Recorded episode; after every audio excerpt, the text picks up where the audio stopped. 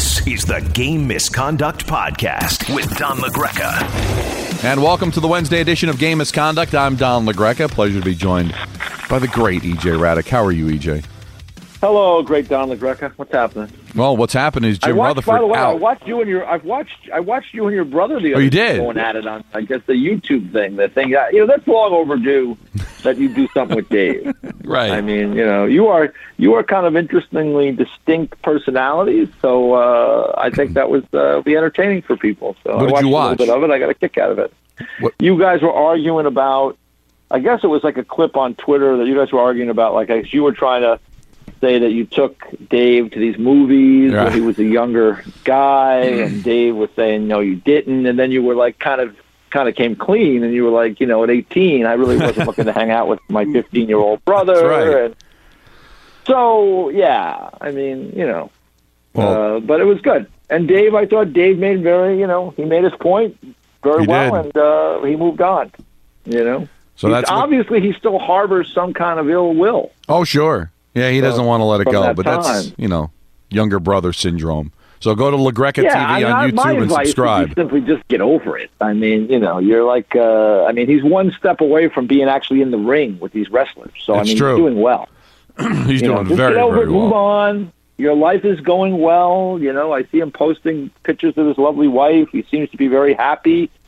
I don't know why he would harbor this resentment towards you, who, other, you know, as far as I know, is a wonderful guy. Yeah, well, thank you. But uh, and he is a wonderful guy. And go to LaGreca TV on YouTube and subscribe. We got uh, the the latest video is uh, guilty pleasure movies. Oh, okay. Which makes Yeah. it difficult because gu- part of a, a guilty pleasure movie is a movie that you're embarrassed that you like, but Dave and I are not easily embarrassed, so it was difficult to come up with. Yeah. this because we don't care what people think. Yeah, but apparently he was still frustrated about uh, his childhood. So Yes. it was good. It was a good avenue for him to uh, kind of vent those feelings to you and for you to kind of to air it out, so to speak. Well, let's jump right in with both feet. We just Okay. literally found out moments ago that Jim Rutherford has resigned as general manager of the Pittsburgh Penguins, citing personal reasons, and this seems like it's been like out of left field. Nobody saw this coming. Yeah, I mean, I just got a note from uh, my former partner and now the Pla- Penguins play-by-play voice, Steve Mears, and uh, his note was this, this what you said, like completely out of nowhere, and like he's right there in Pittsburgh, and he would have had some idea or some inkling, uh, you would think, and uh, none, zero. So um, we will have to wait and see. Jimmy has uh, been around for a long time. Uh, he's in the Hall of Fame now. He's won multiple Stanley Cups with won three cups with two different t- organizations, which I think is something uh, that you could that is really special and un, you know Yeah. not something you see every day. And I just hope that this is not uh, a health issue for Jimmy. I mean, the team has started off four two and one. I don't think they've played great, but they found ways to win. It's not something that would be performance related, I would imagine. But uh, I just hope that Jimmy is whatever the personal reasons are. I hope that he and his family are are okay, and uh, we'll probably find out more as we go. But it's uh, you know that's a big story Yeah. on a kind of a sleepy Wednesday with only two games on the schedule. Yeah, just out of nowhere. So we'll keep an eye on that. Um, the other thing that I wanted to get into with you, and we'll kind of go around the league as we generally do, but Ranger fans are kind of fit to be tied here, and I'm, I'm getting inundated with tweets like, "Does Quinn have to go? Does do they have to have a coaching change?" And, and listen, I get that John Davidson didn't hire Quinn, so sometimes that always leads to speculation. And if this team doesn't go to the playoffs, it'll be you know three straight years of missing the playoffs for Quinn. I don't think it should happen. I think he's a good coach. I think there's a lot of things that are kind of beyond his control right now. But I can understand the fan base being frustrated. There's, you know, they were so disappointed in Toronto last year in the qualifying round against Carolina, and so far this year they just, uh, you know, they've been in games, you know, four consecutive losses by a goal, but you know, right now they, they have the worst record in the league, and, and that's really disappointing to a lot of people. Yeah, I mean, you know, it's funny. I was talking to Kenny Danico this morning because he's doing our show today, and we were going back and forth. And he made a point of saying that he feels like the Rangers are not playing that bad. He said, you know, outside of the game, their first game when they got blown out by the Islanders, he goes, really, they could have won all those games, and they've had a lead in most of them, and they haven't been able to nail it down. Now, you look at their group. I mean, this is the youngest team in the league. I mean, the average age, according to the Athletic, is um, 25.6 years of age. So it's a young group.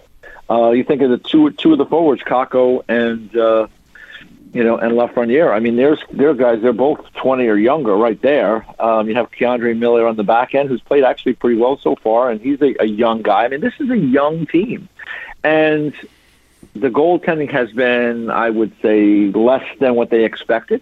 Right at this point, I would imagine those guys will get their games together and be a little bit more consistent. But you know, it is interesting, right? When Henrik Lundqvist was there as kind of the guy and the safety blanket, you know, those guys could just play. Now they're the guys, Yeah. you know, right? So, um, but they're, you know, when, we, when you go back to that Carolina series, uh, Don, you mentioned it and being disappointed at that. I mean, I think their defense was kind of exposed a little bit for being a little bit soft around the edges and a little bit small still. And you know, they've these guys are going to. They brought in Miller, so that's that's adds some certainly some size to the mix. And you know, Tony DeAngelo got off to a bad start, and he's not a great defender. So I mean, there's there's things that have to be fixed, and these are close games, and they haven't won. So I'm not ready to fire David Quinn. Uh, this has been a re- it's a rebuild, even though it was a, a rebuild that was es- uh, you know uh, escalated when you when you added the Panarins and you were able to get these high high draft picks, but you know, I just think it's going to take time. I said before the year done, I didn't think they were a top four team in this East, which is a tough division. I didn't see them making the playoffs. So, I'm, and and the fact that the Devils have gotten off to a good start and are playing really well and competitive, and Right. the Sabres have some really talented offensive players. I mean, it's not going to be easy for the Rangers this year. Now, maybe they'll get it going, and maybe they'll get into that mix of four. It's still very, very early, but I think, uh, you know, I'm not ready to to write anybody off. I think this this has got a lot of talented players there. They've got to tweak some things and figure out some things in certain areas of their group, and that's just going to take time. And if the fans want to flip out about it, I guess that's what fans do. But you know, for Yeah. me, you got to be patient. But what's scary about the format is we talk all the time, EJ, about divisional games being worth four points. So every game of your regular season's worth four. So you you dig yourself a hole. Yeah, there's 50 games left, but you still have eight versus Philadelphia, eight versus Washington, eight versus Boston, and you know you you keep leaving points on on the um on the table. You know how do you how are you supposed to make them up when these other somebody is going to be taking advantage of that because they're all playing each other. You're not going to get one of those situations Yeah. where on any given Thursday everybody in the division lost. No, somebody Yeah. is going to win. Yeah. You know, Somebody, so- somebody's going to win. Yeah, four so- teams are going to win, and four teams are going to lose. Yeah, and, and, and that's that's what's scary. And you look at Pittsburgh. I don't think Pittsburgh's a great team. I think Pittsburgh's getting on the back end, Nope. but you know they had four straight wins. They they squeezed out a point last night. As you said, New Jersey's off to a good start. I don't know how sustainable it is, but Yeah. again, they- they're getting some good play. They're going to get Hischier back. They're going to get Bratt back. They they were going to get Blackwood, who's you know saved their bacon early in the year, back from COVID. You know, we could be sitting here in a couple of weeks and just saying, you know, these these bottom feeders in the division could be cooked. Yeah. Yeah. Hey, um, like I said, I guess Johnny, if I had felt the Rangers were a top four team in the division, um, maybe I would be more apt to be disappointed at the start. But I never saw them that way. I saw Right. them as a team that's still rebuilding and still, like I said, they're still like like K'Andre Miller has just come in, like he's playing in his first six games in his National Hockey League career, and he's got off to a pretty good start. Very That's good. great news. Do you think there are not going to be some bumps along the way for K'Andre Miller? I mean, I'm there sure are. gonna be. I mean, Alexis Lafreniere has no points in six games, and this is the same exact thing that happened to Jack Hughes last year. No points in six games, right? Right. How many times in his life do you think he's gone six games without getting a point? Never. Never, right? Never. Like how many times has he gone two games without getting? Probably never. I mean, that's why he was the first overall pick.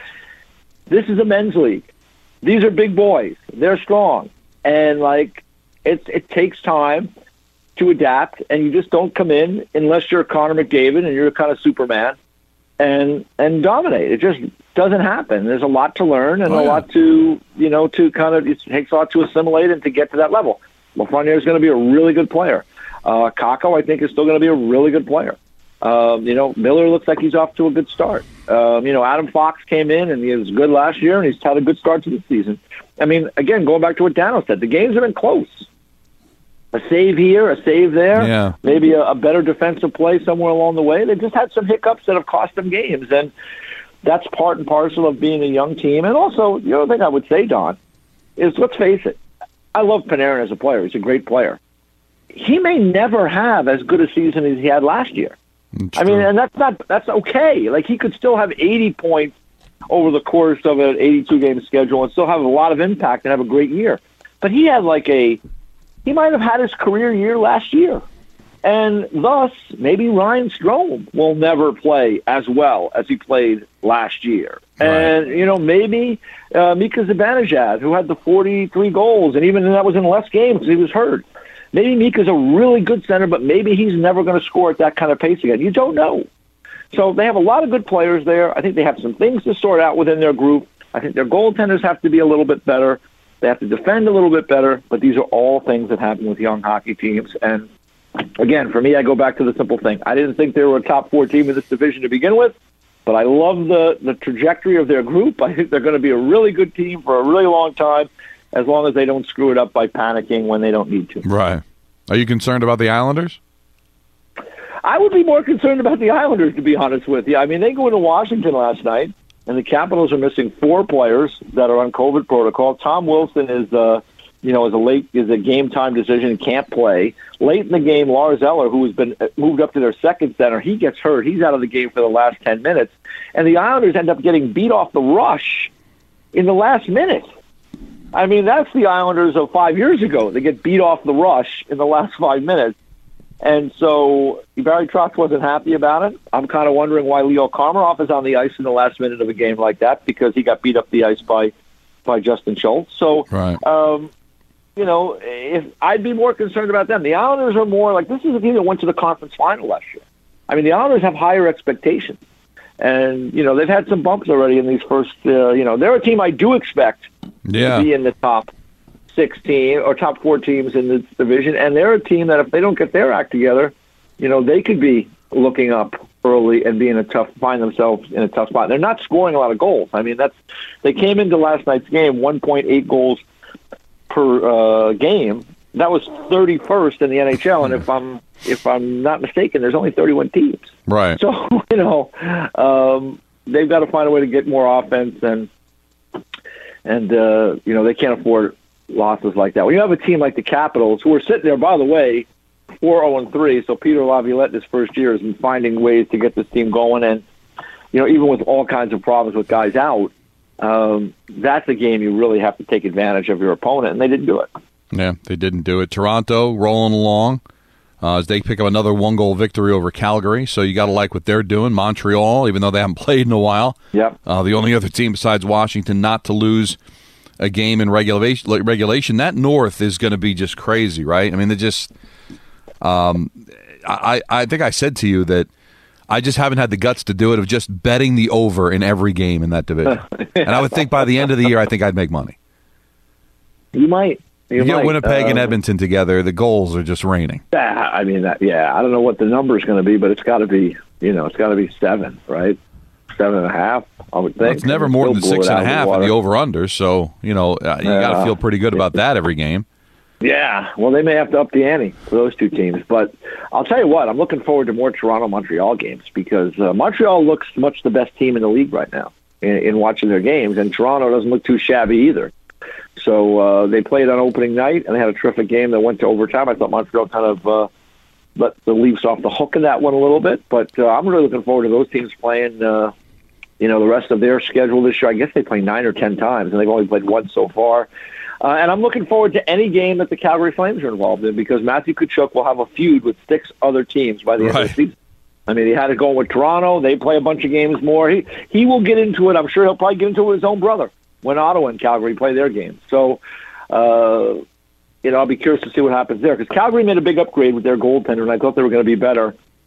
And now they have these back-to-back losses to the Leafs, which were tough one-goal losses. So uh, they got to get back on the right track. Yeah, you got to find a way to get points in those types of games. And Oh yeah, kind of like with the Rangers, we're saying, like, you Oh, get yeah. all these one goal losses and you give up goals late Yeah. in games. Those That's going to that's gonna kill you. Yeah. You know, that, that point that you lose or, or the opportunity to get the two, that's where um, it's going to kill you.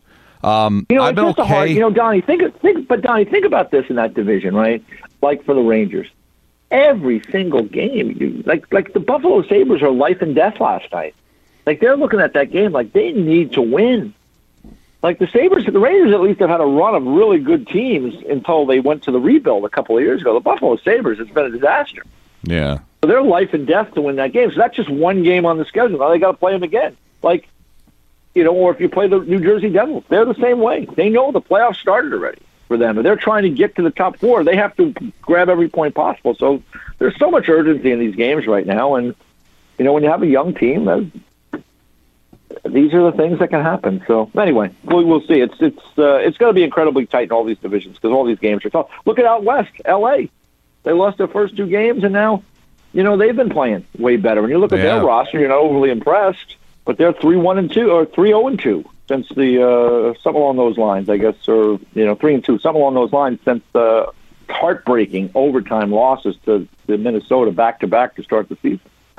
Yeah, they've actually played well, and they, they'd be in if the season started today. Yeah, they're three, two, and two. Yeah. So, yeah, they've done a great job after after those two losses of finding a way to to continue to get points. And they've got eight points in seven games, and, and it's looked pretty good. Emotional night in Vegas for Pietrangelo playing against his old team. Did get a point in what was a kind of a strange game with with all the coaches in um, in protocol.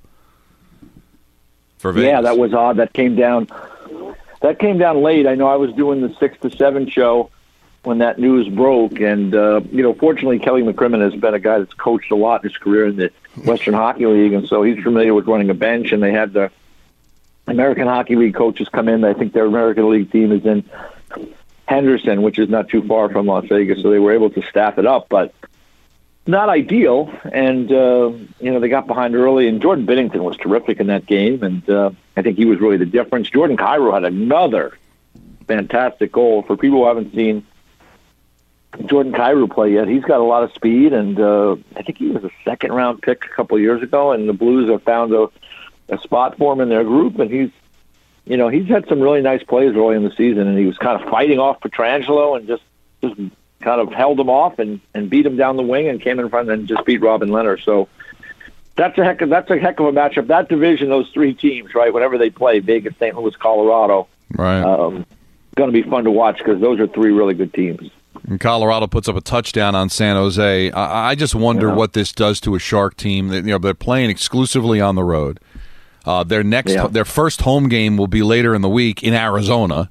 I, I I wonder what that does to a team. Yeah, that's a great question, John. I, it's hard to know. I mean, the, the good thing is they have a veteran group of players, and uh, you know when you think about uh, Burns and Karlsson and Couture and, and some of the guys, the Vlasic that they have in that group. So it's a veteran group. But I look at their team; they're kind of two teams in one. They got these veterans that are highly paid guys that are. Some of them are, you know, and really you know, they have to kind of get it done now mode when you think about Burns and Karlsson. I mean, Karlsson's eleven point five million for crying out loud, and he's kind of struggled off the start, and they're going to have for a long time. For me, San Jose better try to make something happen this year and try to get into the playoffs and see if they can, you know, make a push because it's not going to get any better. They're going to have to move some of those guys out. I wouldn't be surprised to see Brent Burns, for example, be on the expansion list because they can't put certain guys on. Like Karlsson has a no move. Vlasic, for some reason, has a no move. Guys with no moves can't go on that list. So a guy like Burns, you know, he doesn't have that. He's got a limited no trade. He can go on that list. So the San Jose Sharks have been a really strong organization for a long time. They got close when they went to the Cup final. I guess it was in 16 against the Penguins, Right. and uh, they weren't able to make it happen. And uh, you know, teams that are like that, like the Rangers were in that mode, and this is why I give their group credit. They just decided, hey, they sent out the letter, we're rebuilding, and they went down that path because they realized they could continue to be competitive, but not to the point where they could win. And San Jose has tried to keep this fire burning for as long as they possibly can. And they, when you do that, you make moves, and sometimes they work out, and sometimes they don't. And I think the San Jose Sharks are going to have to take a good long look in the mirror after this season and really assess what the next play is because they've got guys under contract. I don't think you can move the Karlsson contract. I don't think you can move the Vlasic contract. Um, so these are going to be some real challenges for Doug Wilson and that group out there. But but in saying that, again, they've had a really good team for a lot of years, and these are the cycles we go through. That's why when you win, when LA won twice, right now they're rebuilding. Like the fans have that to grab onto. Yeah. but for San Jose, they didn't get there. For the Rangers, they didn't get there. They got close. They got to the Mm-hmm. final. They lost. And so, you know, it's tough to handle, but at some point in time, you have to look in the mirror and say, hey, we got to rebuild this thing. And the Rangers have done that, and the Sharks have yet to make that decision, but I think they're coming very close to doing that. And you know, it's it's been strange for Dallas and Florida, right? They've played only three games, but they've won all three games that they played. Dallas has been, Yep.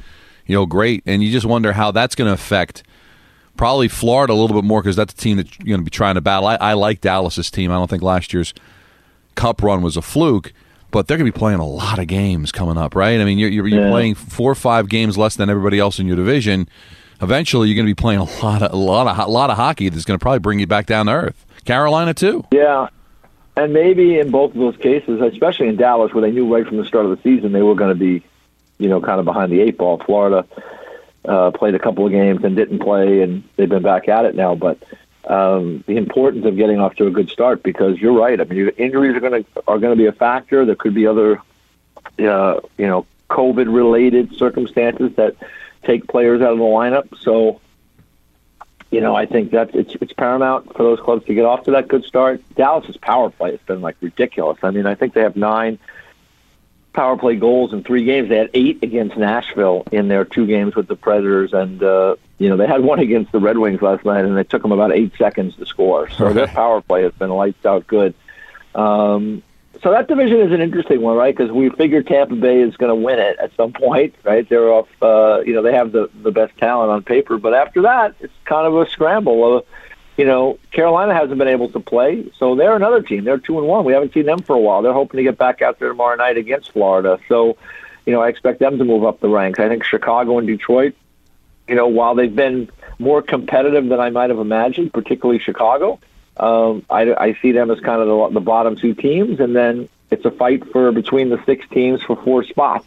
And uh, you know, the fact that Dallas and Florida have been able to put those six points in the bank is really good for both of them. And Florida had a, a terrific win last night because they rallied in the final seconds to tie and then won Yep. in the shootout. So. Uh, you know, these are points like you said it. You don't get them back, and that's a two-point swing for Florida and Columbus, right? Because, or maybe even a four-point swing. If Columbus can hang on there, they get both points. Florida gets nothing. So, um, you know, it's that's that's what's going to be intriguing about the year because there's just you're playing the same teams over and over again, and as you mentioned at the start, Don, you know, there's nobody. You're not going to benefit points wise. Some somebody's winning and somebody's losing in that in those divisions every night. Yep. It's going to be difficult to make up ground for sure. You ready for some tweets? Yeah, yeah. Let's go. Let's All right. Sam Diaz says, Gentlemen, besides a few missteps early in his career, why is Josh Ho-Sang not in the NHL? He didn't even get an invite to Islanders training camp. I've seen him play. He's more skilled than many fourth liners in the league. Well, he's not a fourth liner though. That's the thing. I mean, he's kind of a top six forward to me, and he's got a lot of skill. And um, I would like to see Josh get an opportunity to play in the National Hockey League. The Islanders have owned his rights.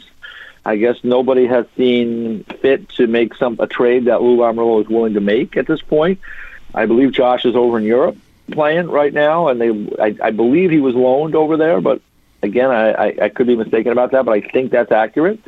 Um, he's got a lot of skill. There's no question about it, and I think he's a more mature kid now than he was when uh, you know he had his first opportunity at the Islanders. It's hard to kind of break into that Islanders group when when there's any question about your defensive game. I mean, you're going to have to play that structure Yeah. that Barry Trotz wants. So it's probably it would probably be great for Josh to get a fresh start somewhere else with a team that's kind of rebuilding that could that could use a player of that skill to come in. But you know, even in that circumstance, if for Josh's sake, I would hope that he would go to a team that has an experienced head coach that would work with him and try to like take the good, which is all that offensive skill, and then try to mitigate against the against the you know the the defensive play and some of the the negatives in this game because all players are like that anyway. I mean, all, look at Mat Barzal with the Honors. There's a great offensive player. Is he going to win a Selke? No, but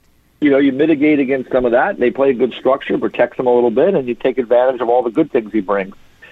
Hope that Josh gets a chance someday, and that way we'll find out if he can get it done or not. But right now he's kind of on the treadmill. Right. Chris says there's quite a bit of talk on Philadelphia radio about Curt Schilling not making the Major League Baseball Hall of Fame yesterday and how his off-field comments hurt his cause. Does EJ have a vote for the NHL Hall of Fame? If so, how much should one's actions off the ice factor into their Hall of Fame vote? Okay, well, first thing is no, I Right. do not. The NHL Hall of Fame is done with a panel of, I believe it is 19 individuals, and it is done in the ultimate secrecy where we don't find out really anything about the process. And Don, you know my feelings about this. We've talked about Yeah. it going years back. I, I don't like a process where there's no transparency. So there is that. As for what happens off the field, um, you know, I think every case is probably different.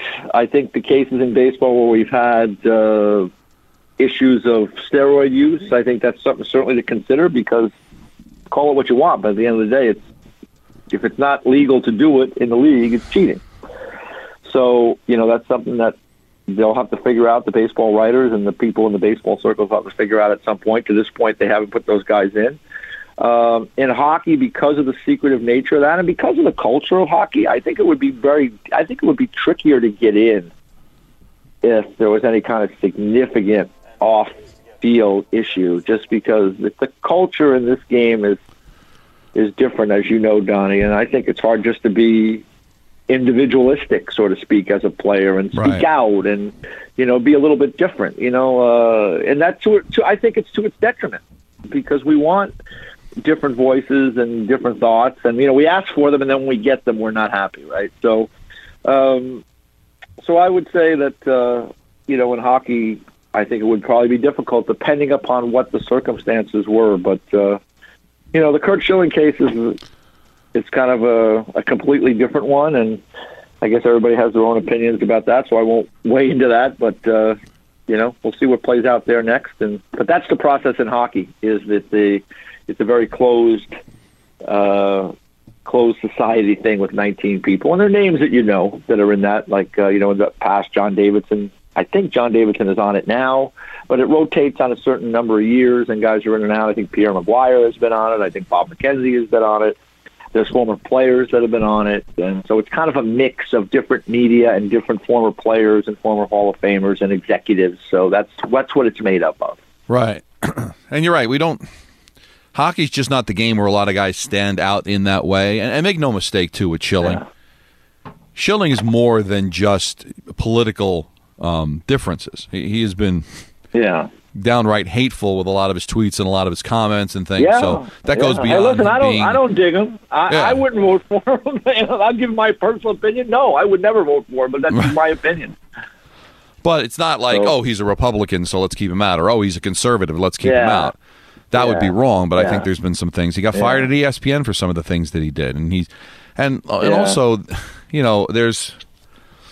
You know, there's a ceremony. There's a speech that you have to give, and, and you, you Yeah. wonder would that speech be used to uh, forward some of that thinking, and you just want to try to avoid all that. But you know, hockey players aren't known to do that. That's probably going to change, EJ, though, over time, because Oh, yeah, I think for I think The athletes are changing. asked to be a little bit more political, act, have opinions. So I think that whole team aspect, not being an individual, not standing out, that might go away slightly.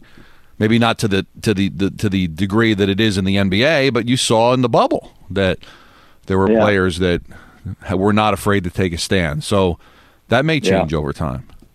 Hey, I'll give you a quick because I was able to do this while we were chatting here.